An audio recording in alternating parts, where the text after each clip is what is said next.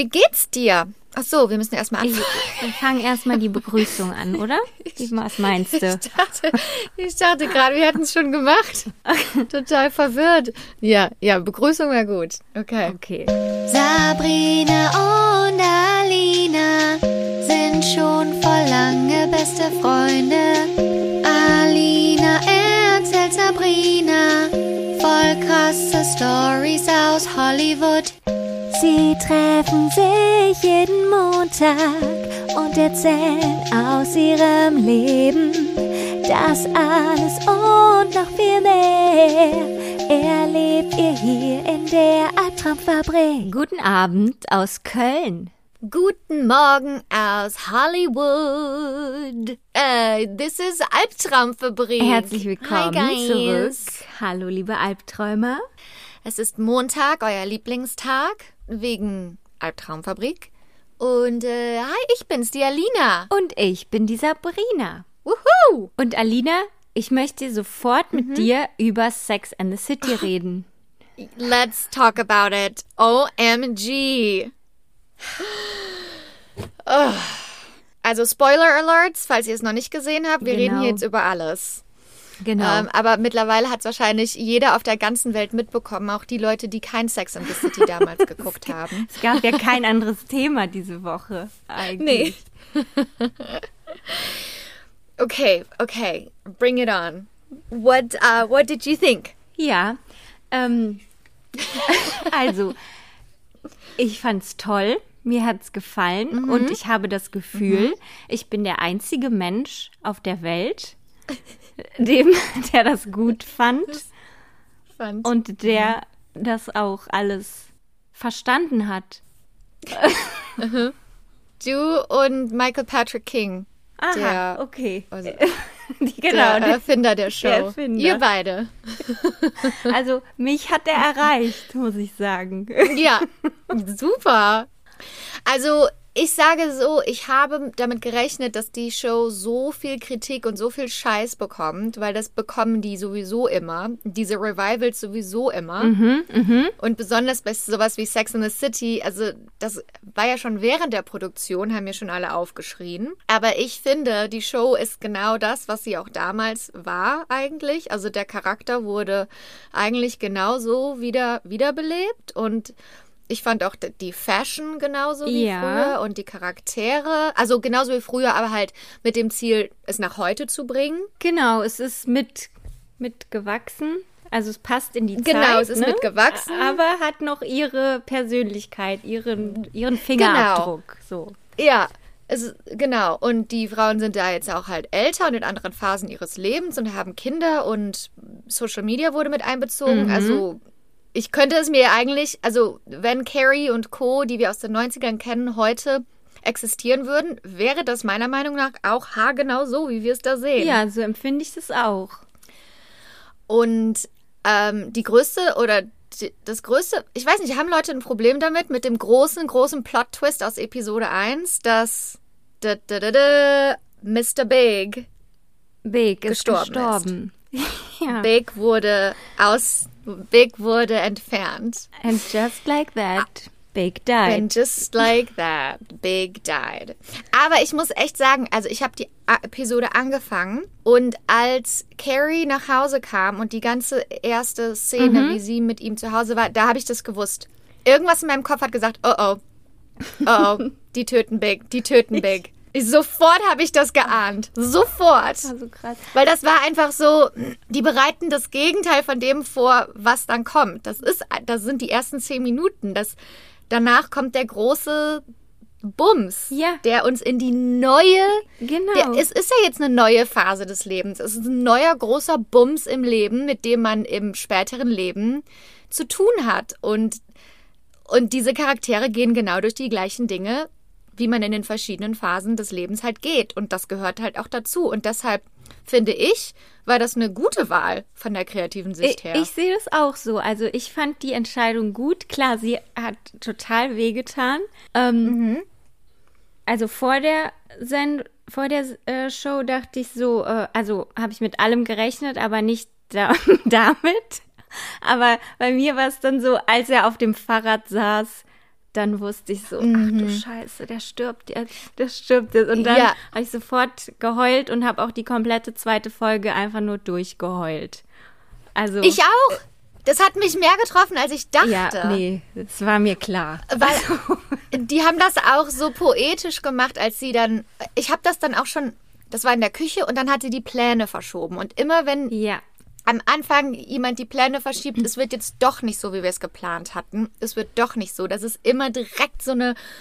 Okay. Also wenn sie einfach nur dahin gefahren werden, dieses poetische, was die machen. Und dann hatte sie ihre Schuhe vom Hochzeitstag an. Und Genau. dann hat er ihr nochmal hinterher geguckt. Und das war alles ja, schon ja, so diese, vorbereitet. diese und dann Filmsymbolik, das war richtig Ja. gut. Also Total.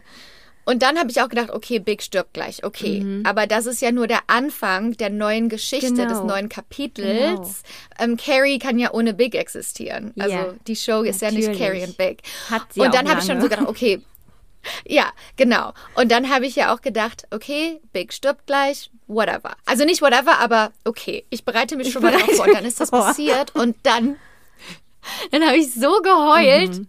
und dann auch genauso wie du die komplette Funeral durchgeheult. ich war die Charlotte.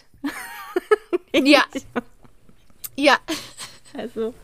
Und dann, wie sich aber alle aufgeregt haben über diese Szene, Die, ja, wo ich fand die auch komisch. Ja, aber ich, also sie kommt ja rein Mhm. und dann bleibt ja für einen kurzen Moment bleibt die Zeit stehen, ihre Welt bleibt stehen. Und dann Mhm. Ja. treffen sich ihre Blicke, sie gucken sich in die Augen und dann Mhm. ist für sie beide klar, natürlich auch, weil es im Drehbuch steht, aber es ist klar für beide, okay, Big wird sterben und da ist auch nichts mehr zu machen. Auch wenn sie jetzt den Notruf wählt oder auch wenn sie jetzt lebenserhaltende Maßnahmen versuchen würde, es würde nichts bringen, er würde sterben und das ist den beiden klar. Und dann trifft sie eben die Entscheidung und statt ihre Zeit mit irgendwas anderem zu verplempern, geht sie zu ihrem Mann und nimmt ihn in den Arm und hält ihm im Arm, während er stirbt. Für die letzten Momente. Genau. Und so, das habe ich auch verstanden, dass die Filmemacher und die Autoren das so wollten. Die wollten, dass wir wissen, sie, er stirbt in ihren Armen. Das ist der einzige Weg, wie er sterben kann. Und Mhm. Ja. da gehört nichts anderes Ja, dazu. genau. Er stirbt nicht im Krankenhaus oder auf der Dings oder sie versuchen ihn, sondern. Aber das war einfach so, das war irgendwie so real, also so komisch zu sehen. Der lebt noch und der bewegt seinen Arm und der bewegt sich und er guckt sie an. Also er lebt. Er, le er lebt und, und man akzeptiert einfach, er stirbt. Anstatt, also das, das, das sah einfach so unnatürlich aus von dem, was man im, machen würde. Ja, was man erwartet Weil hätte. wenn, wenn, genau, oder von dem Wissen, was man hat, wie ein Herzinfarkt verläuft oder was auch immer, wenn man kein Arzt ist, weißt du, wenn ich jetzt reinkommen würde und ich würde dich sehen und ich würde sehen, du lebst noch, dann würde ich alles in meiner Macht Mhm. tun, auch wenn ich denke, die Chancen sind gering und den Krankenwagen rufen und versuchen, dich wiederzubeleben und keine Ahnung ja, was. das weißt sagst du Das ist jetzt, so, aber du weißt nicht, wie du reagieren würdest, wenn du in der Situation wärst. Und vielleicht ist da irgendwas Spirituelles. Das weißt stimmt. Du, vielleicht, Das wenn man stimmt. das einfach spürt, so, das können wir nicht wissen, weil ich war noch nie in so einer Situation, wo ich so eine Entscheidung hätte Ja. treffen müssen. Deshalb ja, finde ich das nicht verwerflich, dass sie das so gemacht haben. Vielleicht spürt man einfach, Ja. wenn es zu Ende geht. Das kann, das kann total möglich sein, auf jeden Fall. Aber ich saß auf jeden Fall auf meiner Couch und das Einzige, was ich denken konnte, war Call 911. Call 911. Call 911. Call 911. Call 911. Und ich konnte das einfach nicht, das war einfach schwer zu gucken. Einfach auch so ein bisschen die, die Dosis an Realität von Sex in the City zu bekommen, das mit zu sehen, dass jemand stirbt. Und diese Realität, so er wird sterben und da ist nichts mehr, das ich machen kann. Das ist so eine harte Dosis an Realität. Oh ja. Ich glaube, vielleicht haben das viele Leute nicht realisiert oder erwartet. Das habe ich nicht erwartet. Ich habe erwartet, sie kommt nach Hause und er ist bereits gestorben. Aber sie kommt nach Hause und er lebt noch. Und er, das war einfach, oh, das war, Das war einfach total intensiv. Die Szene Ui. muss ich nie wieder in Oh. meinem ganzen Leben gucken. Oh, das war einfach so schlimm. Aber ich glaube, das ist jetzt genauso ähm, wie ähm, bei Titanic, wo auf der Tür war eigentlich noch Platz für Jack und Rose hat ihn einfach nicht draufgelassen. So eine Diskussion ist das jetzt, glaube ich, auch bei Ach so. in City. Es wird für immer im Raum stehen. Warum hat sie nicht 911 gerufen? Aber eigentlich beste Promo, die man kriegen kann für ein Franchise, ne? Ob gut finde oder schlecht. ja. Jeder redet drüber. Ja. Ähm, ja, ich fand die, ähm, die Punkte, an denen die woke sein wollten, waren manchmal ein bisschen zu ähm, in your face, zu jetzt sind wir woke. Das war sehr gewollt, ne? Also das kam mir auch Ja, so vor. genau. Und auch am Mhm. Anfang, wo die so viel über ihr Alter gesprochen haben, da habe ich mir auch so gedacht, Ja. okay, warum muss das jetzt sein? Warum müsst ihr darüber jetzt? Viel Exposition. Genau, warum ne? müsst ihr das jetzt so zum Thema machen? Ja, ihr seid äh, älter geworden. Mhm. Ja. Ich weiß nicht, redet man dann darüber, wenn man mit sich mit seinen Freundinnen Nee. trifft? Also Nee. vielleicht nicht. Nee. Aber genau, und auch Ich finde, das macht nämlich genau das Gegenteil von dem, was die machen wollten, dass es einfach ein ganz organischer, natürlicher Teil des Lebens ist. Aber es dann zu benennen, ist dann wieder so, so ein bisschen zu gewollt und auch. ja, genau. Ja, und nee, ich färbe meine Haare nicht rot. Ja, deine Haare sind halt grau. Keine Ahnung. Ja, sind sie wahrscheinlich schon seit zehn Jahren. So, weißt du? Ja, aber ich, ja, Aber die müssen die Leute halt mit, mitnehmen. ja, ne? genau. Also, Das ist einfach ein stilistisches Mittel, dass die dann sagen, okay, wir machen das jetzt ein bisschen Exposition in der ersten Folge und dann haben wir alle auf einem Nenner und dann können wir We can enjoy genau, damit es vom Tisch ist, das Thema. Ja, wir wissen, Ja. wir sind alt geworden, komm, haken wir Ja. das kurz ab und dann kann die, es endlich losgehen.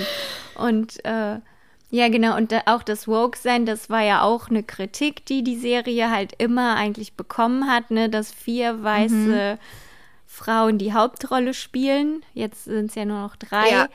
Aber ne, klar, dann haben sie sich gedacht, okay, das wollen wir nicht ändern. Das finde ich auch gut, dass sie kein Remake klar. machen mit neuen Schauspielerinnen, sondern dass sie den alten Cast behalten und deren Geschichte weitererzählen und dann aber sagen, okay, dann machen wir aber die Welt um sie herum einfach bunt und thematisieren halt die neuen Themen, sage ich jetzt mal. ja. Aber mir kam es auch ein bisschen so vor, so, dass die dann gesagt haben, okay, ihr wollt Woke, dann kriegt ihr Woke. So, hier. Ja, here you go. There you Ja.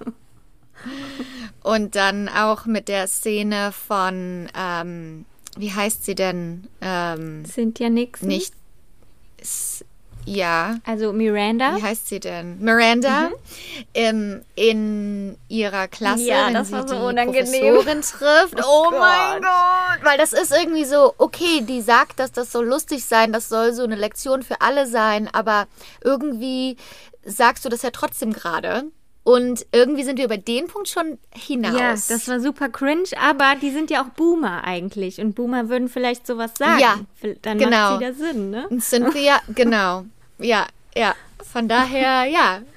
Aber äh, ja, so. Ich bin auf jeden Fall gespannt, was noch kommt, weil wir haben ja die Reise quasi in diesem Teil des Lebens von den Frauen gerade erst angefangen. Ja, genau. Also ich Und- finde auch, macht euch nicht jetzt schon ein Urteil darüber, auch wie Carrie trauert. Also das ist, wurde ja auch dann kritisiert, dass sie nicht ordentlich Ja, das habe ich hier würde. auch gesehen. Aber die unterdrückt das ja nur. Also jeder trauert ja Eben, anders. Und ja. die hält halt gerade noch zusammen, bis irgendwann nicht mehr. Ja, ja, genau. Also ich meine, Ich glaube, das war aber, also für mich war das total offensichtlich, das habe ich gar nicht in Frage gestellt. Und dann habe ich gesehen, dass Leute so gesagt haben, ah, die war trauriger als die in dem einen Film Ja, ja, genau. war, die war trauriger, da, da, da. Und so, äh, hallo, das ist das Schlimmste, was ihr jemals passiert ist. Die, die lässt sich das selber noch gar nicht spüren. Ja, genau, sie verdrängt es jetzt erstmal und es ist ja auch so, nachdem jemand gestorben ist, hast du ja erstmal eine ganze Menge äh, zu regeln. Zu tun. Genau. Ja. Und da hast du eigentlich gar keine Zeit, darüber nachzudenken. Nee. Und ich habe auch das Gefühl, die haben das so erzählt, ähm, Und dass alle irgendwie immer was von ihr brauchen, obwohl sie diejenige ist, die gerade eine Pause braucht. Also Charlotte hat gesagt, ähm, gib mir bitte nicht die Schuld, gib mir bitte nicht die Schuld. Und die eine Frau kam in der Beerdigung zu ihr und sagt, okay, ver äh, vergessen und vergeben, was auch immer damals passiert ist. Und Ja. Carrie denkt sich wahrscheinlich so, I don't give a fuck about any of this. Aber das ist dann so, so eine, so eine Hüllenversion von einem selber, macht das Leben weiter, alles automatisiert und unten drunter ist man wahrscheinlich komplett am Ende und wenn man den Gefühlen freien Lauf lassen würde, würde man komplett Genau, zusammenbrechen. wenn man das zulassen würde, dann wäre es komplett, dann wäre man komplett zerstört. Kann Ja. ich äh, total nachvollziehen, ja. ich auch. Ja, und deshalb erstmal abwarten, wie, wie es jetzt noch weitergeht, wie sie jetzt noch damit Genau. umgehen mit der ganzen Sache und dann am Ende können wir uns alle ein Urteil erlauben. Aber ich muss sagen, ich bin Fan und ich finde es einfach nur toll. Ich, ich bin auf jeden Fall mega gespannt, was noch kommt. Ach, und auch als, ähm, als dann so Carrie und Big dann, ach, als ich die dann wieder gesehen habe und dann standen sie so in der Küche und dann durfte sie den Fisch salzen und er hat ihr gesagt, was sie, was sie da tun soll und so. Da habe ich wirklich, Ja. habe ich so gedacht, ach, ich mag Big. Ich mochte Big immer. Ja. ja. Und jetzt ist er tot. Ja. Aber, aber, ne, das ist dann auch einfach, ich bin schon gespannt, diese Geschichte mit der Trauer, die verschiedenen Phasen der Trauer und wie man dann am anderen Ende des Tunnels wieder rauskommt und was dann noch, das, was das Leben dann noch für einen bereithält. Genau. Und ähm, ja, aber man wusste ja auch, irgendwas muss kommen, weil das mit dem, dass das Leben zu langweilig war und dass Carrie dann wieder Aiden geküsst hat, das hatten wir ja schon im Film. Das war ja die, im die zweiten Erzählweise war ja Film, schon ja. aberzählt. Also, Genau, so Fremdgehen und sowas, das hatten wir ja schon. Also das war auch klar, dass das nicht passiert und irgendwas Spannendes. Ja, und das ist, das macht halt Sinn, was sie da gemacht haben. Das ist der, die einzige Möglichkeit, die es gab. ich finde ich auch. Im ich finde auch, es ist die einzige Möglichkeit. Und ich finde das gut, dass sie das gemacht haben, dass sie nicht gesagt haben, yay, wir kriegen eine Chance, ein Remake zu machen, lass uns auf Nummer sicher gehen, damit wir keine Fans verlieren, sondern Und dann können die also noch, das oder bis die Scheidung. 70, 80 sind, wa- Remakes machen. Und wenn die, genau, aber wenn die sich scheiden lassen, dann fängt es ja eigentlich wieder, dann gehen wir wieder zurück, dann ist es wieder Big, existiert noch, kommen die wieder Ja, ja, zusammen. Da genau. waren wir doch schon hundertmal. das hatten wir alles schon. So. Das, ne, das ist, Das ist, was ist, wenn es Big nicht gibt? Ja. Ja. Es gab Mhm. das Happy End. Sie haben jetzt ein paar glückliche Jahre zusammen gehabt. Und jetzt, Ja. Die Geschichte ist erzählt. Ja. Da gibt es nichts mehr zu erzählen. genau. Aber wenn wir, wenn Leute Carrie zurückhaben wollen, dann müssen wir eine weitere Geschichte erzählen. Ah. Das ist einfach toll. Ja, was denkt, was denkt ihr? Was habt, ihr es geguckt? Mm, Und was denkt ihr? Ja, Und wie ist eure und, Meinung? Und, und. Mhm. Hast du noch irgendwas erlebt this week? Nein, nichts, wovon ich hier berichten sollte. Sollte. okay. Well, sollen wir dann zu unserer Geschichte für diese Woche kommen? ja, ich muss mal eben noch mal hier in meinen E-Mail-Account reinkommen.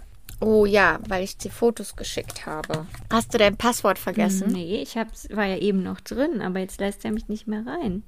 Jetzt sind wir da. Wuhu!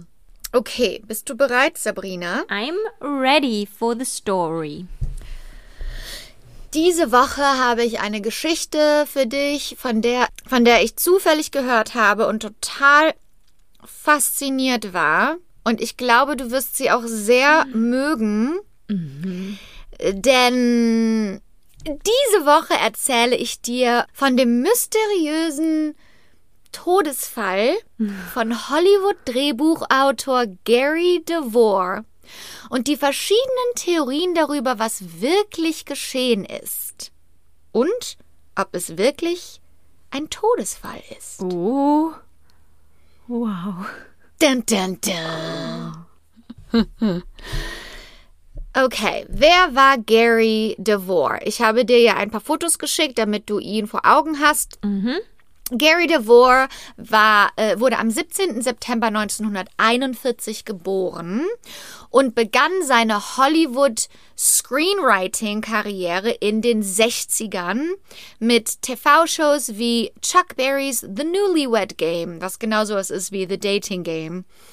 Um, The Steve Allen Show, eine Variety-Show und Tempo. In den 60ern war ja viel TV-Programm, fast eigentlich nur diese Variety-Shows und diese Game-Shows Mhm. und so. Äh, was Gary aber immer wollte, war Drehbuchautor zu werden für große Hollywood-Filme und langsam aber sicher hat er sich seit den 60ern dorthin gearbeitet und ähm, hat Filme geschrieben, hat Drehbücher geschrieben und so weiter. Und in den 80ern und 90ern war er richtig gut dabei in Hollywood. Er war dafür bekannt, ähm, originelle Actionfilme zu schreiben. Zum Beispiel hat er den Film The Dogs of War geschrieben aus dem Jahr 1980 mit Christopher Walken. Den kennen wir ja Äh, schon. R- Den kennen wir ja schon. Sein. Wieso ist der in diesen ganzen oh. Fällen involviert? Christopher Walken. Äh, Ich, ich habe das Gefühl, der kennt viele ich Hollywood-Geheimnisse. sag dir, er hat ihn umgebracht. Der Fall gelöst. ähm, Running Scared, Renn oder stirb, mit Billy Crystal aus dem Jahr 1986. Raw Deal mit Arnold Schwarzenegger aus dem Jahr 1986. Und zum Beispiel Showdown in Little Tokyo mit Brandon Lee aus dem 1991 und noch viel mehr. Das waren jetzt nur einige Beispiele. Und das waren halt alles so Actionfilme, die auch alle irgendwie was. Äh, manche Spy-Filme waren dabei, aber alle sehr witty, sehr originell und super populär. Und ähm, er hat's geschafft. Ähm, er war auch mehrmals verheiratet, denn er war so ein, äh, so ein, wie sagt man, so ein rau gut aussehender Mann. Also so, er kerniger war sehr Typ. beliebt bei den Frauen. Ein kerniger Typ, genau. Ähm, wie du auf dem Bild vielleicht auch sehen kannst. Er war zum Beispiel mit Maria Cole verheiratet zum erst, äh, das war seine erste Frau, eine Sängerin und dann mit den Schauspielerinnen Sandy Newton und Claudia Christian. Und er hat auch zwischendurch so ziemlich jedes Starlet gedatet. Unter anderem hat er auch Janet Jackson gedatet. Oh. Also der war echt sehr beliebt bei den Frauen.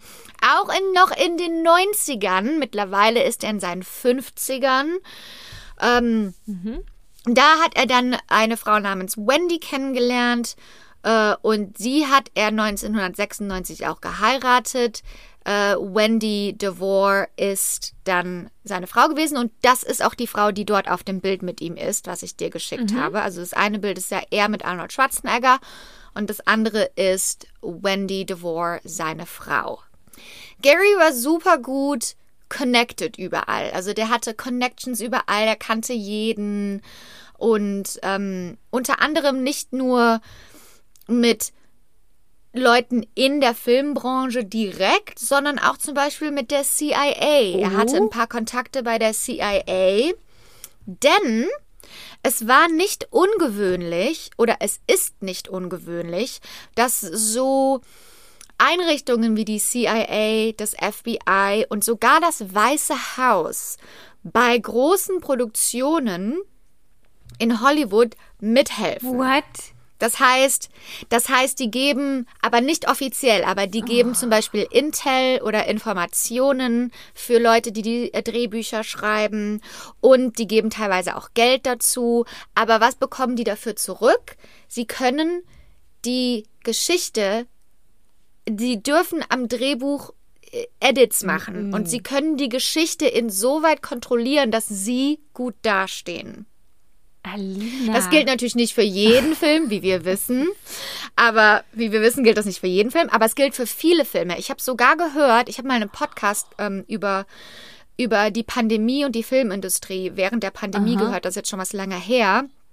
Und dort habe ich ge gelernt über den American Hero Film. Also wirklich su teilweise Superheldenfilme oder irgendwelche Filme, Actionfilme, wo der American Man am Ende der der Held ist oder das Government der Held ist. Und das ist, wir denken, das ist einfach nur Entertainment und die kommen immer kurz vor Weihnachten raus und alle Leute gehen ins Kino.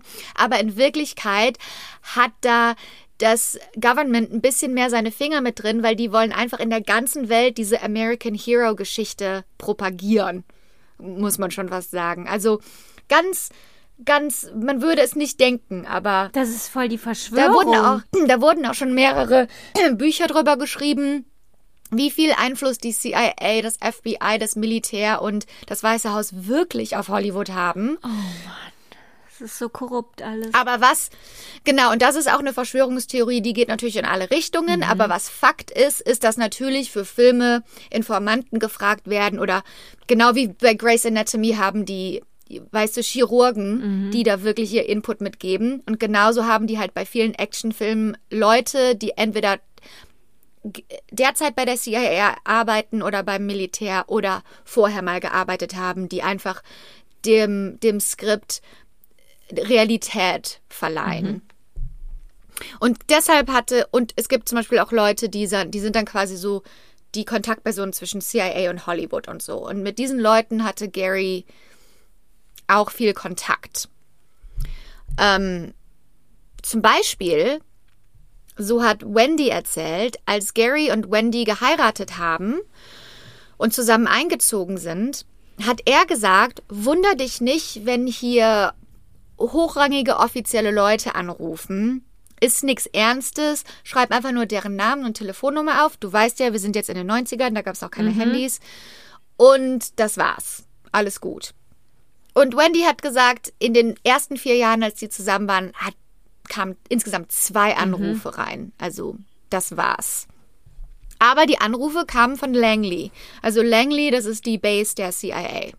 Gehen wir mal zum Juni 1997. Gary hat, wie gesagt, eine gute Karriere am Laufen. Entweder er schreibt selber diese Filme oder er wird als sogenannter Script Doc angestellt. Das heißt, äh, ihm werden einfach nur Drehbücher von anderen Leuten gegeben, wo er ein bisschen dran verbessern soll. Dafür kriegen die aber meistens noch nicht mal einen Credit in dem Film. Also dafür werden die dann einmalig bezahlt und das war's.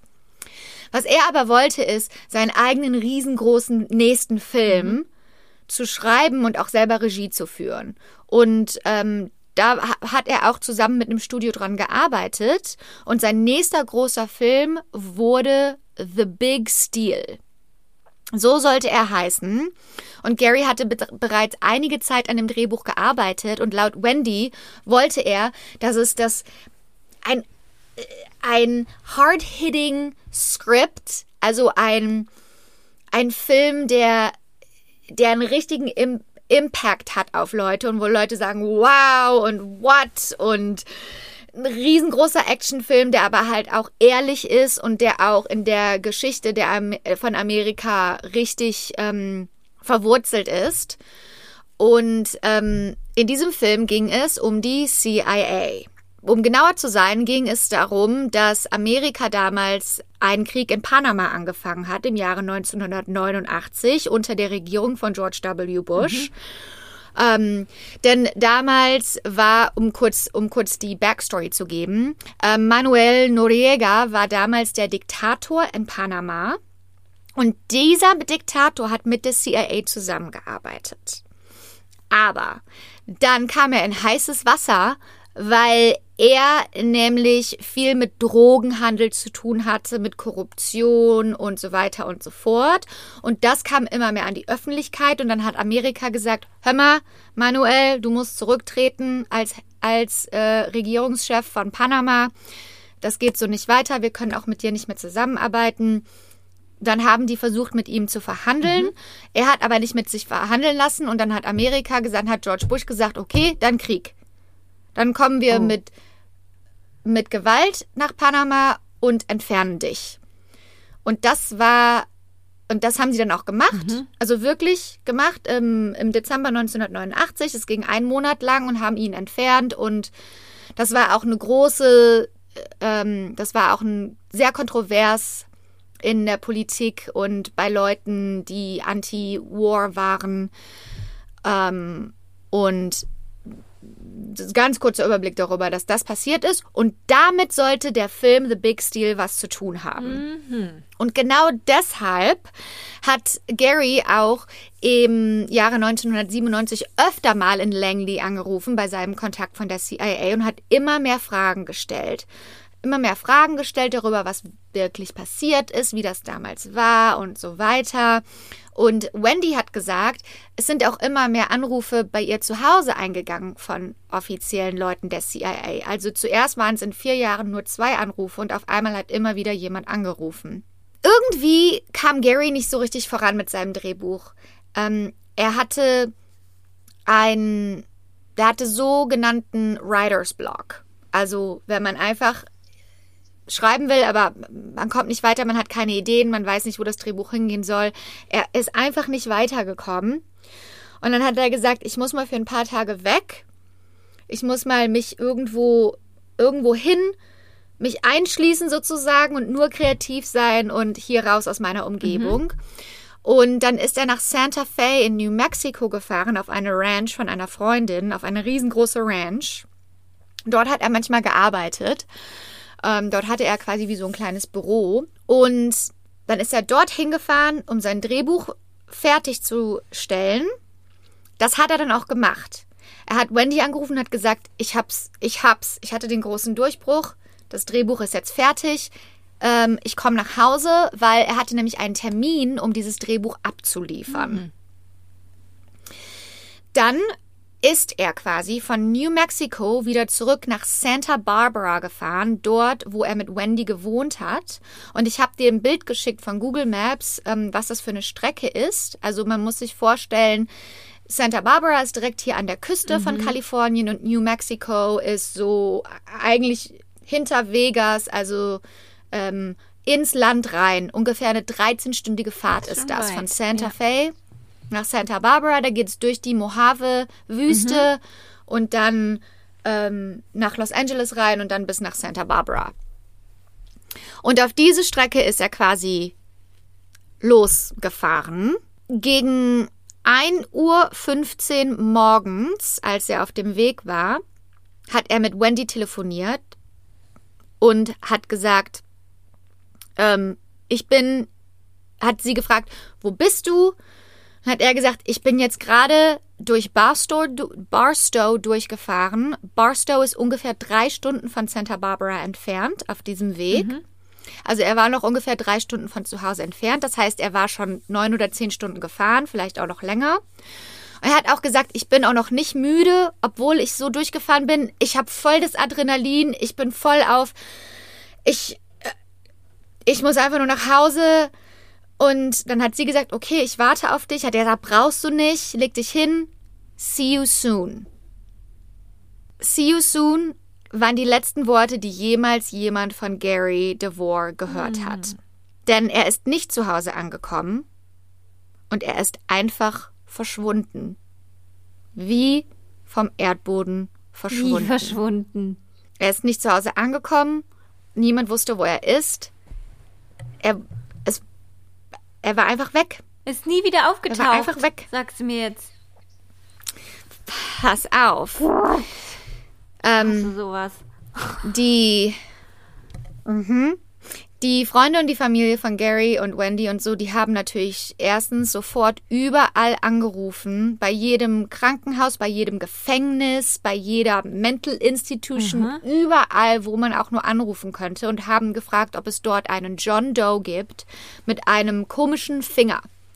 Weil Gary hatte irgendwann mal sich die Hand gebrochen und sein kleiner Finger war immer noch komplett verstellt. Das siehst du auch auf einem von den Fotos, wenn du auf seine Hand guckst. Das heißt, Ja, wenn irgendwo stimmt. jemand ist, siehst du das? Ja, sein Finger steht so ab Ja. von der Hand.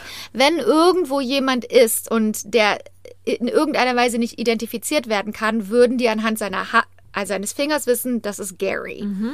Sie konnten aber absolut nichts rausfinden. Dann hat sich natürlich die Polizei eingeschaltet und äh, alle möglichen äh, ähm, Leute.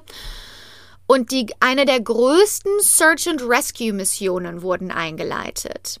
Denn wegen eines Anrufs, der um 12.38 Uhr äh, kurz bevor er mit Wendy telefoniert hat, von seinem Handy aus gemacht hat, ähm, wusst, konnte man die, den Radius von wo er war, von wo aus der ähm, Cellphone Tower den Anruf abgenommen hat, konnte man den Radius auf 25 Meilen eingrenzen mhm. von dort, wo er war. Das heißt, diese, dieser Radius wurde komplett abgesucht ja. in dieser Search and, und Rescue Mission. Es wurden, es wurde ein riesen Suchtrupp eingesetzt, Bluthunde, Helikopter, Privatdetektive, Taucher und sogar Psychics. Sogar Hellseher wurden eingesetzt. ähm, es wurde es wurde überall in jeder an jeder Brücke, an jedem an jedem Berg, an jedem, äh, überall wurde nach ihm gesucht und es wurde absolut nichts gefunden. Auch Keine sein Auto Spur von nicht ihm. gefunden. Sein Auto nicht. Ähm, er hatte außerdem 20.000 Dollar Filmequipment an oh sich. Gott. Er hatte außerdem sein Laptop mit dem fertigen Drehbuch oh. an sich. Er hatte außerdem eine Pistole, die er dabei hatte zum Selbstschutz. Aha. Und ähm, nichts davon wurde irgendwo gefunden. Ähm, die Freunde und Familie, da dazu, dass sie selber mitgeholfen haben zu suchen und überall angerufen haben, haben sie auch äh, ach so, und dann wurde sogar ein 100.000 Dollar Finderlohn ausgesetzt mhm. auf, in, für Informationen, die zu Gary führen oder für Gary. Ähm, da kam aber auch nichts zurück. Der Fall wurde auch in ähm, äh, America's Most Wanted gezeigt im Fernsehen, mhm. um die Öffentlichkeit mit einzusetzen. Ähm, da hat sich aber auch niemand mit irgendeinem Tipp gemeldet, der hatte Gary gesehen irgendwo oder äh, nichts, nichts kam da. Dann haben die Familie und die Freunde, also es ging immer so weiter, ne? Mittlerweile sind Wochen vergangen, Monate vergangen. Man hat nichts von Gary gefunden. Die Freunde und Familie haben Flyer ausgedruckt, wo drauf stand Missing und 100.000 Dollar Reward. Ähm, und Wendy ist dann an Garys Arbeitscomputer gegangen, um diese Flyer auszudrucken. Und dabei hat sie gemerkt, dass alles auf dem Computer gelöscht wurde. Was? Der komplette Computer war gelöscht. Es war nichts mehr vorhanden mhm. von dem, woran Gary gearbeitet hatte. Ja. CIA, sage ich nur. Die Suche ging weiter. Mittlerweile ist ein Jahr vergangen und es gab immer noch keine Spur von Gary. Keiner seiner Kreditkarten wurden irgendwo benutzt. Nichts, gar nichts. Obwohl diese ganzen Sachen gemacht wurden, um ihn zu finden, hat sich nie kein Mensch auf der ganzen Welt gemeldet und irgendwie gesagt, ich habe ihn gesehen oder ich weiß, was passiert ist oder ich habe ein Auto gesehen oder irgendwas. Ähm, dann kam auch ein Artikel raus in der LA Times, in der verschiedene Theorien ausgelegt wurden, was die Leute denken, was mit Gary passiert mhm. ist. Einige denken, er ist gecarjackt und ermordet worden. Also er hat ein Auto gefahren, das war sehr populär und Leute denken, irgendwo vielleicht in der Wüste oder so wurde er einfach überfallen mhm. wegen des Autos. Ja. Er wurde ausgeraubt, es wurde ihm alles weggenommen, er wurde getötet und irgendwo ja entsorgt. Mhm. Ähm, das ist eine der Theorien. Ähm, bei Carjacking war halt auch ein Ding mhm. da, wenn man durch die Walachei fährt. Andere denken, er hat sich abgesetzt. Er wollte einfach ein neues Leben haben mhm. und hat sich abgesetzt und hat es irgendwie geschafft, sich abzusetzen, ohne dass er jemals mehr gesehen wurde oder ohne dass er eine Kreditkarte benutzt hat oder auf irgendeiner CCTV-Kamera gesehen wurde oder irgendwas. Das ist jetzt schon die 90er, da sind ja schon überall Kameras und so. Dann ähm, gibt es noch die Theorie, dass er Gedächtnisverlust hatte und seinen Weg nach Hause nicht mehr gefunden mhm. hat. Aber dann hätte man den ja schon längst gefunden irgendwo. Und die letzte Theorie ist natürlich, dass die CIA etwas mit seinem Verschwinden zu tun hatte. Ja. Und dass die CIA ihn quasi ähm, verschwinden hat lassen, aber ihm irgendwo anders eine neue Identität gegeben hat und ein neues Leben. Mhm. Nee. Weil er in Wirklichkeit ein Underground CIA Operative, Oh. Operative war, weil er heimlich mit der CIA zusammengearbeitet hat und sie ihn auf eine Mission geschickt haben. Sie hätten ja natürlich auf jeden Fall die Mittel, ihn da rauszuholen, ohne dass er jemals nochmal seine Kreditkarte benutzen muss. Crazy. Doch dann Oh oh. Plot Twist. ein Bruch, Plot-Twist. Ähm, etwas länger als ein Jahr, also etwas länger, etwas nachdem dieser Artikel in der LA Times rauskam, hat ein Amateurdetektiv unter einer Brücke im Wasser in Palmdale, California. Palmdale ist nochmal ungefähr, musst du dir vorstellen, er hatte ja gesagt, er ist gerade an Barstow vorbeigefahren und Palmdale ist nochmal eine Stunde weiter in Richtung nach Hause. Würde Also, also, genau passen. zwischen Barstow und Santa Barbara liegt Palmdale und liegt diese Brücke. Also es ist eine Brücke, wo Autos drüber fahren, ne? Das ist also eine sehr befahrene Brücke, ist jetzt nicht mitten in der Wüste oder Ja. so. Unter dieser Brücke hat dieser Amateurdetektiv etwas gesehen, das er suspekt fand. Da ist er näher gegangen, näher gegangen und dann hat er gesehen, dass unter dem Wasser ein Auto ist. Dann wurde dieses Auto aus dem Wasser gezogen und es war Gary DeVores Auto. Wow. Und Garys Leiche war in dem Auto. Nee. Gary war tatsächlich tot. Die Polizei hat folgende, ist mit dem folgenden Ergebnis rausgekommen. Und zwar, du musst dir vorstellen, die Brücke, die ist so, dass da ist quasi eine Brücke, die geht in die eine Richtung und dann ist da eine, eine zweite Spur, da, da ist so ein, äh, quasi eine zweite Brücke, die geht in die andere Richtung. Sein Auto war darunter gefallen, wo es eigentlich in die entgegengesetzte Richtung geht. Und es müsste genau da runtergefallen sein, ins Wasser gestürzt sein, dass es nur diese eine Erklärung gibt, wie das passiert sein Okay. könnte, okay? Also er ist in die richtige Richtung gefahren, gefahren, Ja. gefahren. Und irgendwann muss er einen U-Turn gemacht haben Ja. und entgegen, entgegen des Verkehrs, komplett nur in der Gegenspur, drei Kilometer lang gefahren sein, um dort von der Brücke zu stürzen, ins Wasser und dann dort zu ertrinken und ein Jahr lang hat ihn niemand gesehen oder gefunden. Das ist die offizielle Erklärung der Polizei. Aber Mit, dass er mitten in der Nacht einfach einen U-Turn gemacht hat, drei Kilometer lang gegen den Verkehr gefahren ist und dann runtergestürzt ist.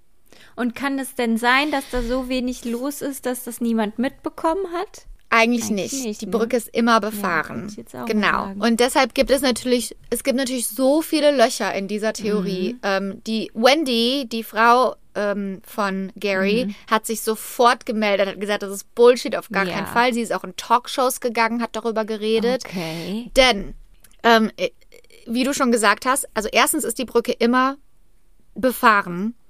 Das heißt, es hätte jemand mitbekommen, ne? Jemand hätte Ja. gesehen, wenn jemand drei Kilometer lang entgegen des Natürlich. Verkehrs fährt. Spätestens gesehen, wenn das ähm, überall in den Nachrichten ist. Spätestens äh, hätte das vielleicht irgendjemandem erzählt. Jemand hätte das Ja. gesehen. Es würde dafür Zeugen geben.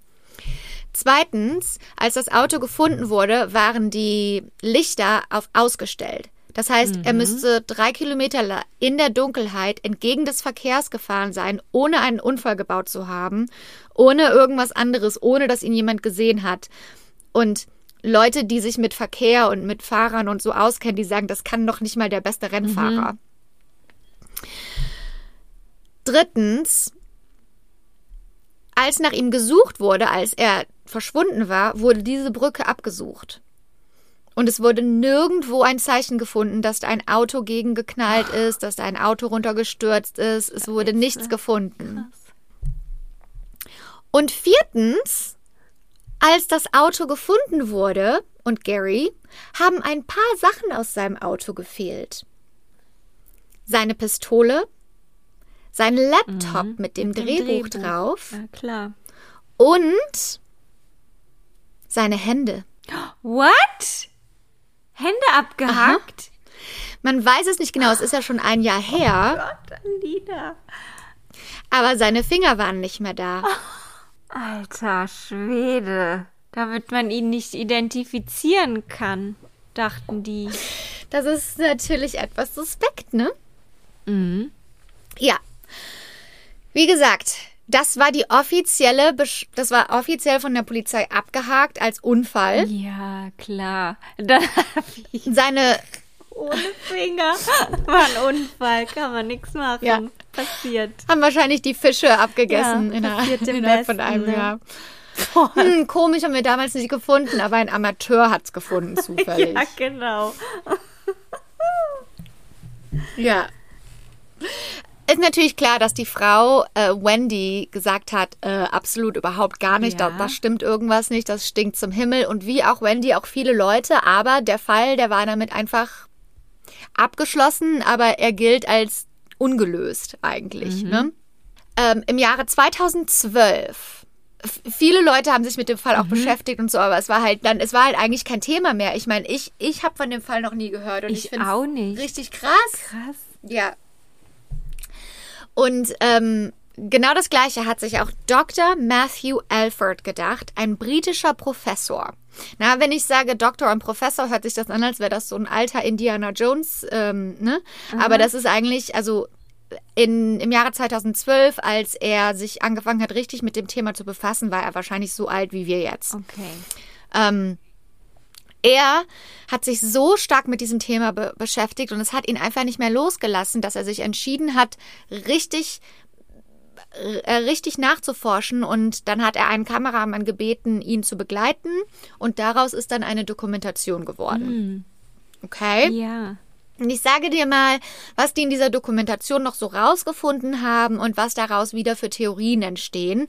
Aber das sind natürlich alles Informationen, die aus dieser Dokumentation kommen. Also das ist natürlich schon editiert von denen so, wie die das auch erzählen wollen, sage ich jetzt einfach mal. Die Dokumentation war jetzt nicht riesengroß. Die hat ein paar Preise bekommen und die hat ein bisschen Aufmerksamkeit bekommen, aber die ist jetzt nicht irgendwie mega groß geworden.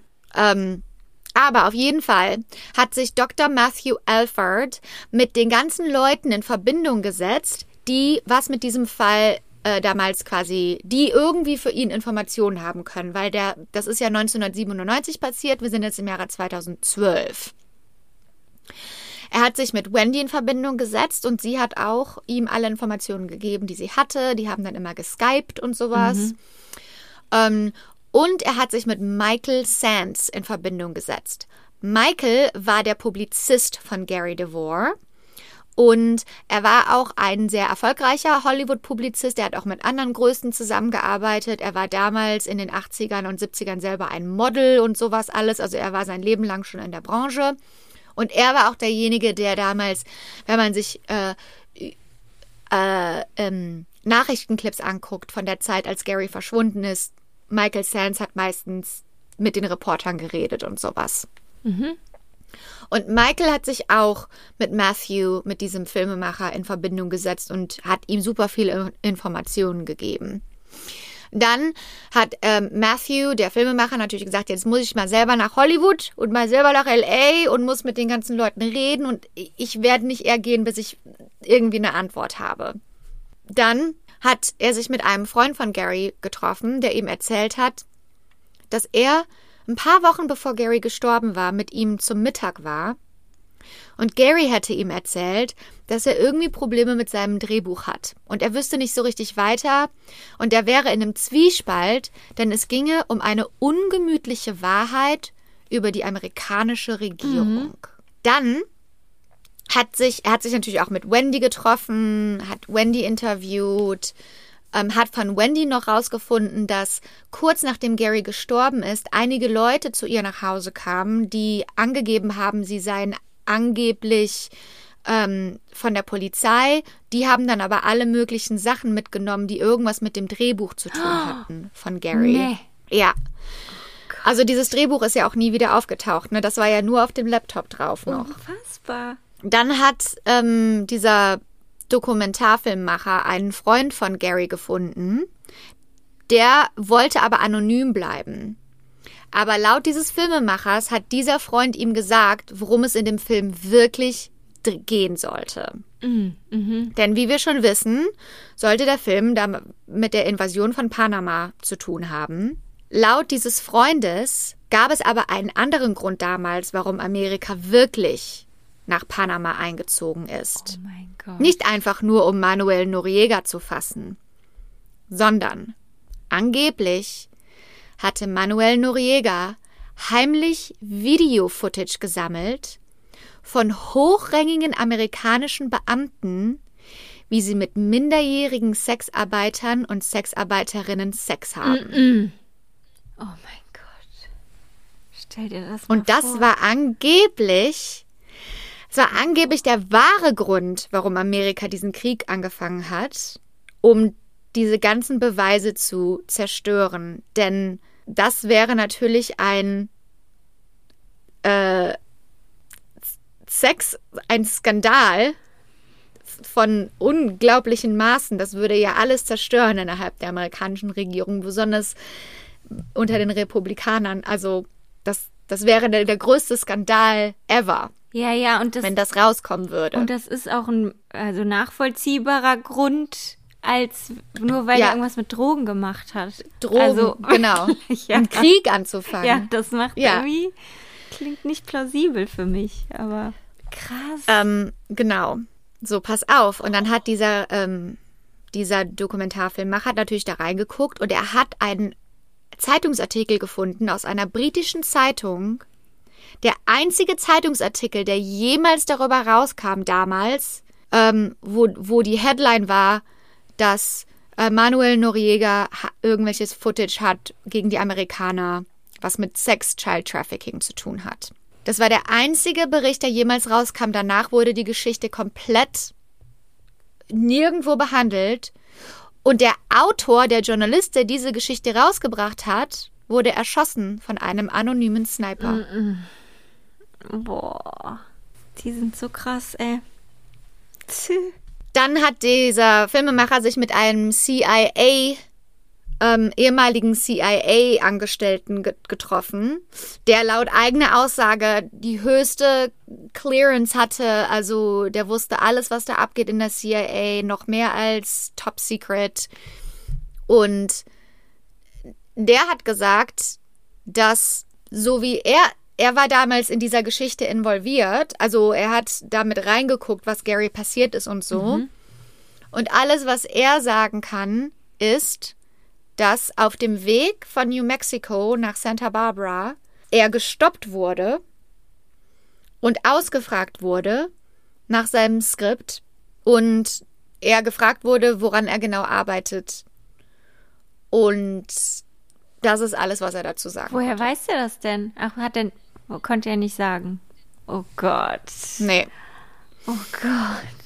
Scheiße, ey. Also das heißt, die Theorie, die, es gibt zwei Theorien, die dieser Filmemacher ähm, hat. Die erste Theorie ist, Gary wurde umgebracht von der CIA wegen seines Skripts. Das Skript wurde genommen, die Pistole wurde genommen und das wurde so dargestellt mit allen Leuten, die dazugehören, dass er einen Unfall hatte, damit dieser Child, Child Sex Trafficking Ring nie nie zur, zur Wahrheit kommt, auch nicht in Form eines, eines Films. Aber die zweite Theorie, die dieser Filmemacher hatte, ist immer noch, dass Gary nie wirklich gestorben ist, sondern dass er mit der CIA zusammengearbeitet hat oder dass die CIA ihn irgendwie weggenommen hat oder was auch immer, weil die Sache war die, dass Wendy auch dachte, dass Gary immer noch am Leben ist, weil als sie das Portemonnaie zurückbekommen hat, was die im Auto gefunden haben, hatte es alles immer noch drin, was immer im Portemonnaie war. Kreditkarten, Geld, all, Führerschein, alles. Bis auf ein paar Fotos von Wendy, die er immer im Portemonnaie hatte. Und ähm, als die Tochter von Wendy bei ihrer Graduation war von, vom College, hat genau an dem Tag ein anonymer Mann im Büro angerufen und hat gefragt, ob die Tochter von Wendy auch dazugehört zu denen, die heute ihren Schulabschluss machen. Und Wendy glaubt, dass das Gary war, weil er wissen wollte, ob das, was er getan hat, so einen krassen Impact, so einen krassen Einfluss auf das Leben von denen hatte, dass das irgendwie komplett auseinandergefallen ist. Oder ob sie es immer noch geschafft hat, ihren Degree fertigzustellen. Mhm dieser Matthew, dieser Professor, der hat quasi zwei dicke Ordner für beide Theorien. Er hat Beweise oder er hat Beweise, die in je in je eine von den beiden Theorien reinpassen würde. Entweder er wurde tatsächlich umgebracht von der CIA oder er wurde von der CIA entfernt, ihm eine, wurde eine neue Identität gegeben und so weiter und so mhm. fort. Und mit diesen beiden Theorien ist er dann zu äh, Michael Sands gegangen in Los Angeles. Das ist dieser Publizist. Und dieser Sands ist auch ein sehr interessanter Typ, denn Michael Sands selber hat mit der CIA zusammengearbeitet okay. in, durch, sein, durch sein Leben oh hinweg. Ähm, er hat zum Beispiel einmal dabei geholfen, Abu Abbas zu fassen. Das war ein Terrorist, der in den 80ern ein italienisches Schiff gehijackt hatte. Mhm. Und auf diesem Schiff wurde ein amerikanischer Passagier getötet. Und Michael Sands hat ein Interview mit diesem, hat ihn irgendwie erreicht, hat irgendwie einen Kontakt hergestellt, hat ein Interview mit Abu Abbas vereinbart für ein Buch und einen Film. Dann hat er die Informationen über den Treffpunkt für dieses Interview an die CIA und das FBI gegeben und die haben ihn gefasst. Und so hat er in mehreren Instanzen mit der, mit der CIA zusammengearbeitet. So, jetzt geht dieser Filmemacher Matthew zu Michael Sands nach Hause und das ist ein total bizarres Treffen. Dieser Michael Sands, der sagt irgendwie so richtig was, der sagt so Sätze, die machen irgendwie gar keinen Sinn. Und nachher gehen die wieder und dann sagt er, okay, komm noch mal kurz zurück, aber ohne den Kameramann. Ja, ja, ja. Und dann reden oh. die noch mal kurz so. Oh Auf jeden Fall findet er nichts Richtiges raus äh, Michael Sands wollte aber alles ganz genau wissen. Alle Beweise, die er für beide Theorien mhm. hatte, hat er sich ganz genau angeguckt. So. Dann ist ähm, Matthew wieder nach England geflogen, hat irgendwie nicht so richtig das Resultat mhm. rausgefunden, was er wollte. Und hat dann aber nochmal mit Michael Sands geskypt und hat gesagt, guck mal, du bist wirklich, du hast die Informationen, du kannst uns helfen, eine von diesen beiden Theorien zu beweisen, hilf uns doch. Und Michael Sands hat gesagt, hör mal, du musst aufpassen, was du tust. Du musst aufpassen, was du dir für eine Erzählweise aussuchst. Mhm. Diese Leute können dein Leben zur Hölle ja. machen. Das glaube ich aber auch. Und dann hat er und dann hat er noch ein bisschen den so überredet und überzeugt, hat er gesagt, die Wahrheit gewinnt am Ende immer, bla bla bla bla bla. Also dieser Matthew, mhm. ne, dieser naive also, Filmemacher. Also, Träumerle. Und dann hat Michael Sands gesagt, okay, ich werde dir helfen. Gib mir ein paar Wochen Zeit. Mhm. War er tot. Zwei Wochen später war er tot. Ja, klar. Aber weißt du, wie der gestorben wie? ist? Er war in L.A. auf einem Markt, also auf einem, äh, äh, wie so ein, ähm, wo so Essensstände sind und so. Und dort hat er einfach äh, umsonst so ein, da haben die einfach umsonst so Essen ausgegeben. Dann hat er davon ein Stück gegessen und dann ist er daran erstickt. Vergiftet. Alter. Er ist auch ins Kranken. Er ist auch ins Krankenhaus geliefert worden. Cedar Sinai, da wurde er ins Koma versetzt und daraus ist er nie mehr rausgekommen. Junge, also, Junge, ey. Er, er könnte auch einfach gestorben sein. Er ist einfach mitten auf diesem Platz. Hat, hat er sich verschluckt und ist erstickt. Und dann hat dieser Matthew sofort aufgehört, ähm, an dieser Dokumentation zu arbeiten. Mhm. Er hat selber gesagt, dass er nicht, er hat dann gesagt vor der Kamera, ähm, nö, ich glaube, dass Michael Sands wirklich auf natürliche Weise gestorben ist. Ich glaube auch nicht mehr, dass irgendwas mit Gary DeVore oh, passiert ist. Vielleicht ist er auch schon bedroht worden. Und, und wer weiß auch, ne, wie gesagt, das ist eine Dokumentation, aber ich meine, so Sachen wie, dass Michael Sands dann wirklich gestorben ist und so, das sind ja Sachen, das sind ja einfach Fakten. Ja. Und ähm, Also, Und, und das ist das Ende der Geschichte. Also, also ist- die Theorien. das ist wie bei Scandal ein bisschen, ne? Ja, Also die haben, Ja. glaube ich, eine riesige Macht und da gibt es Sachen, die können wir uns gar nicht vorstellen, was, Nee. was die alles machen können. Ich habe ja dann auch so gegoogelt, weißt du, so den Panama-Krieg Mhm. und diesen Artikel aus der britischen du Zeitung nicht, und diese ganzen Namen. Und dann habe ich so gestern Abend, bevor ich ins Bett gegangen bin, so alles zugemacht, alles weggemacht, alles. Browserverlauf gelöscht. Ja, ja. So Gott. Aber die Dokumentation ist ja da draußen, also die ganzen Infos, die sind ja da draußen auch in allen möglichen Artikeln und so. Aber ähm, ja, krasse Geschichte, oder? Also die Theorien sind: Die erste Theorie ist, es ist, es war ein Unfall und irgendwie ist der da ins Wasser gestürzt und war vielleicht zu müde und war konnte nicht mehr fahren und ist keine Ja, Ahnung und- und, die Finger wurden irgendwie innerhalb von einem Jahr keine Ahnung Abgeknabbert von Fischen, oder kann sein. Und abgeknabbert. dann hat der ne? da ein Jahr lang gelegen, ohne dass ihn jemand Ja. gefunden hat, obwohl sie es vorher abgesucht haben, ja? Ja, und sein Laptop ist vielleicht weggeschwommen und seine Pistole und Verrottet Das im ist Meer. die erste Aufgrund der Theorie. Gifte. oder vielleicht hatte der den auch gar nicht bei. Who knows? Das ist die erste Theorie. Finde die ich zweite sehr Theorie unwahrscheinlich schon mal, die Theorie. Ist, ja. Die zweite Theorie ist, dass er an diesem Skript gearbeitet hat und dass die CIA und das Weiße Haus nicht wollten, dass diese Narrative ans Licht kommt von einem Child Sex Trafficking Ring. Wir haben ja mittlerweile heutzutage das Wissen, dass es solche Leute wie Jeffrey Epstein gibt. Deshalb ist das ja jetzt einfach Ja. nicht mehr so unwahrscheinlich. Stimmt. Ähm, und dass sie äh, das verheimlichen wollten und dass er umgebracht wurde von der CIA. Ähm, und die dritte Theorie ist, dass er noch lebt. Aber dass die CIA irgendwie was damit zu tun hat, dass er verschwunden ist. Und die vierte Theorie ist, dass es Christopher Walken war. genau. Oder, oder was, was denkst du denn, was passiert ist? Also das Problem ist halt, dass man sich nicht mal auf die Beweise der Polizei ja verlassen kann, wenn die, Ja. weil die da ja alle mit drin stecken dann. Ja.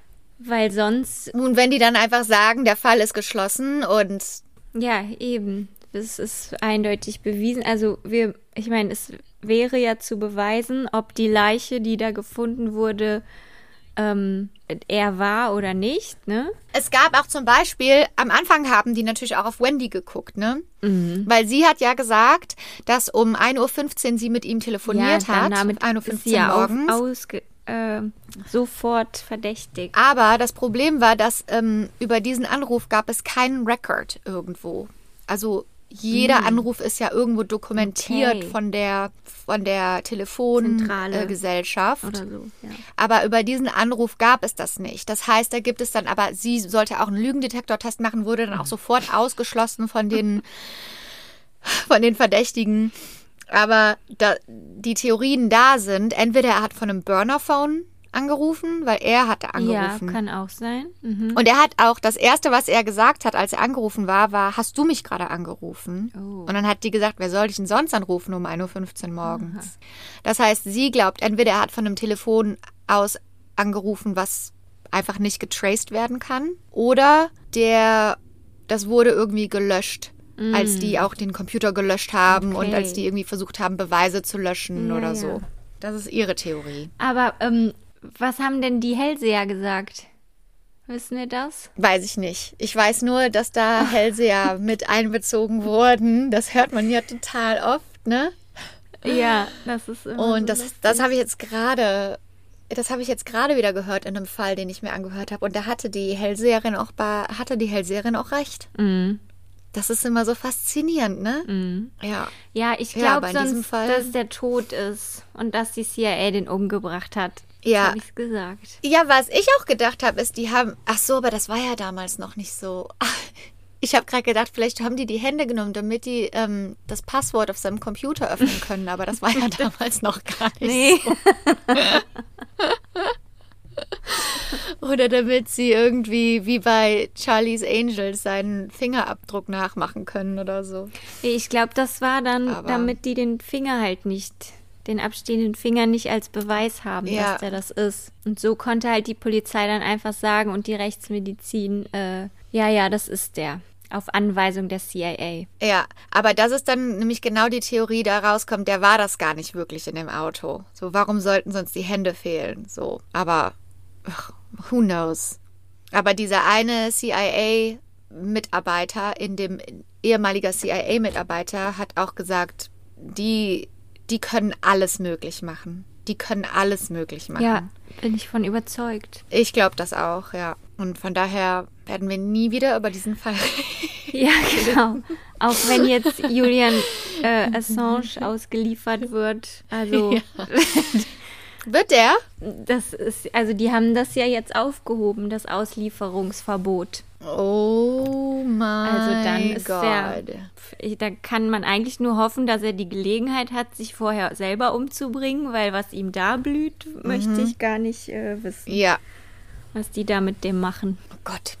Also so- das ist alles so krass, ist einfach ne? krass, die, ja. die Korruption. Und auch was Edward Snowden ja alles aufgedeckt hat und die machen ja aber einfach Ja. weiter, als wäre nix, ne? Und Ja. er ist der Verbrecher, Ja, weil der jetzt im die breite Masse- muss. Mhm. Und unfassbar ist das. Ja. Ja, und die breite Masse, aber solange die dumme breite Masse, also die, ne? Und und es ist ja, wir leben ja auch einfach weiter laut den Regeln und des Ja, ja, ja, solange Gesetzes so, ne? Ja. Äh, Aber äh, ja, solange es Menschen gibt, die da mitmachen bei dem System, wird Ja. sich das auch nicht ändern. Hast du das mitbekommen? Mit der chinesischen Tennisspielerin? Ja, ja. Das ist auch sowas, ne? Ja, das ist unglaublich. Ich meine, in China, das ist ja noch mal eine Nummer krasser, was da. Genau, ja. Die Tennisspieler, die chinesische Tennisspielerin Peng Shuai hat getweetet, also beziehungsweise China verbietet ja viele westliche Social Media Plattformen, die haben ihre eigenen. Ja, auch Um, und auf die einer dieser Plattformen hat sie ge, geschrieben, dass sie sexuell missbraucht wurde von einem hochrangigen chinesischen Offizier oder Beamten und hat auch äh, ge- geschrieben, wie schlecht es ihr deswegen geht und und so weiter. Und dann äh, ich glaube eine Stunde später oder so war das gelöscht und man hat dann auch von ihr nichts mehr genau, gehört. die war nicht mehr erreichbar. Und das wurde dann aber bereits schon von Twitter aufgenommen und, ge und da kann China ja nicht eingreifen und das einfach runternehmen. Das heißt, das ist hier in den, in den westlichen Social Media Kreisen ist das total rumgegangen Ja. und ähm, niemand hat Peng Shuai dann mehr gesehen und so weiter. Und dann ist auf Twitter der Hashtag Where is Peng Shuai oder so, Hashtag Where is Peng Shuai rumgegangen.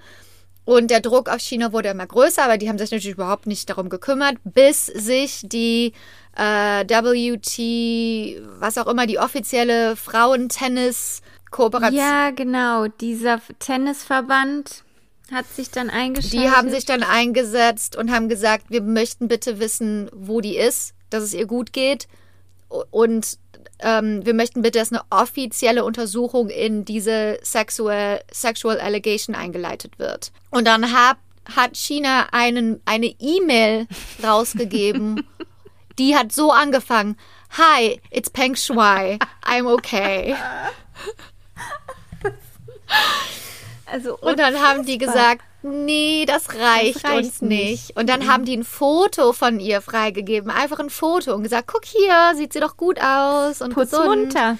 Und dann haben die wieder gesagt, nee, das reicht uns nicht. Und dann haben die, glaube ich, ein, so eine Art Zoom-Call mit ihr gemacht. Aber da war sie halt auch nicht alleine. Da waren halt auch alle möglichen Leute bei. Und dann haben die gesagt, die ist auf jeden Fall irgendwo inhaftiert oder so. Also wir müssten wirklich wissen, dass sie frei ist, dass es ihr gut geht und dass eine offizielle Untersuchung eingeleitet wird. Und daraufhin haben die halt gar nichts gesagt auf diese Untersuchung. Und dann hat die W, wie heißt es denn? Women's Tennis League, Women's Tennis. Die haben dann halt gesagt, okay, dann ziehen wir Women's Tennis Associ Association, WTA. Und dann haben die gesagt, okay, dann ziehen wir alle Turniere aus China raus, Genau. bis das geklärt ist. Und da sind wir jetzt gerade. Ja. Das ist einfach nur Und das Problem ist, dass aber zum Beispiel so wie andere große Sportorganisationen, wie zum Beispiel die, die Männer-Tennis League oder so, die ziehen halt nicht mit, ne? Ja. Genau. Die müssen eigentlich mitziehen. Interessiert die So. wieder nicht. Ja. Ja. Also viele andere Sportler haben sich natürlich auch dagegen ausgesprochen, auch einige männliche Tennisspieler, Prominente und so. Und aber eigentlich muss die komplette Organisation sich dahinter schmeißen. Aber das ist einfach nur so krass. So krass. Ja, die haben ja Wurde dann die direkt behauptet, ähm, sie hätte halt eine Affäre mit dem gehabt, Ja. ne? Und äh, sie wäre dann einfach nur traurig, weil das nicht geklappt hätte oder weil er seine Frau nicht Ja, verlassen genau. wollte. Das war dann die offizielle Erklärung. Ja, und die haben dann auch in der E-Mail geschrieben, die äh, angeblich von ihr war, ich nehme das alles wieder Genau. zurück, das stimmt gar nicht. Und so. Ich habe mir es nur ausgedacht. Ja, ja. Also so richtig. Einfach nur krass. Diese Welt ist verloren. This world, we tell you. We tell you. Aber ich möchte gerne wissen, was denkt, wel- welche Theorie glaubt ihr Mhm. ist die wahrscheinlichste? Wenn ihr euch Ich, traut, bin, ich habe dann auch mal sagt's uns. Genau. Ich habe dann auch mal geguckt, ob seitdem noch was Neues rauskam oder so, weißt du, aber gar nicht. Und ich finde Mhm. das echt, also da sind natürlich Artikel rausgekommen und so, ne? Aber man hätte wirklich gedacht, dass da irgendwie mehr Interesse ist, aber vielleicht haben die Leute Angst, sich da reinzugraben und Fragen zu stellen. Ja, ja. Ich meine, die CIA könnte ja auch mithelfen und das aufklären. Ja, ja. Aber sie sagen halt Ja. auch nichts. Das macht es natürlich noch mal suspekter. Ähm, es gibt jetzt aktuell die ähm, äh, Fantagiron-Filme auf Z in der ZDF-Mediathek und ich habe mir gleich heute den ersten Film angeguckt. Hast du? Ja, habe ich gemacht extra. Liebst du es? Und ja, es ist richtig, richtig toll. Ach ja, oder? Es ist wirklich sehr, sehr cool. Dann muss ich jetzt auch noch mal wieder gucken. Ja. Ja, und die drei Schwestern sind so cool, Das ne? ist so lustig, ja. Auch wenn, Ja. auch wie die noch klein sind und wie die dann immer in den Brunnen Ja. muss. ja. Ich habe keine Angst, steck mich ruhig in den Brunnen. Und hast du und, und Mario Adolf und hast du schon Brigitte Nielsen gesehen? Nee, die war noch nicht da. ah, also. ah, ja, die kommt noch. Genau. Die macht das aber richtig gut. Ich bin echt gespannt schon, wie es weitergeht. ja. ja, welcome, welcome, welcome to the world of Fantagiron. Ja. Ja, Haben wir noch was? dann würde ich sagen, nee, ich glaube, das war's. Gut. Guti Duti. Ach so, und ich weiß, ich habe super viele ähm, Antworten bekommen zur Fast Fashion Diskussion. Und vielleicht nehmen wir das nächste Woche nochmal auf, weil wir uns heute verquatscht haben. Aber ich finde das auf jeden Fall alles total super, die ganzen Tipps und Tricks, die ich da bekomme. Und ich habe auch zufällig genau auf TikTok bin ich jetzt irgendwie auf dem Oh, jetzt haben sie dich. Find your personal style und ja, ja. Und ähm, lass uns da nächste Woche das nochmal auf, aufnehmen, das Thema Fast Fashion. Ja, sonst können wir auch die ähm, Empfehlungen auf unserem Instagram-Account teilen. Ja, genau. Okay, liebe Albträumer, dann bis nächste Woche. Achso, ich sage gute Nacht nach Köln. Und guten Morgen nach Hollywood. Ciao.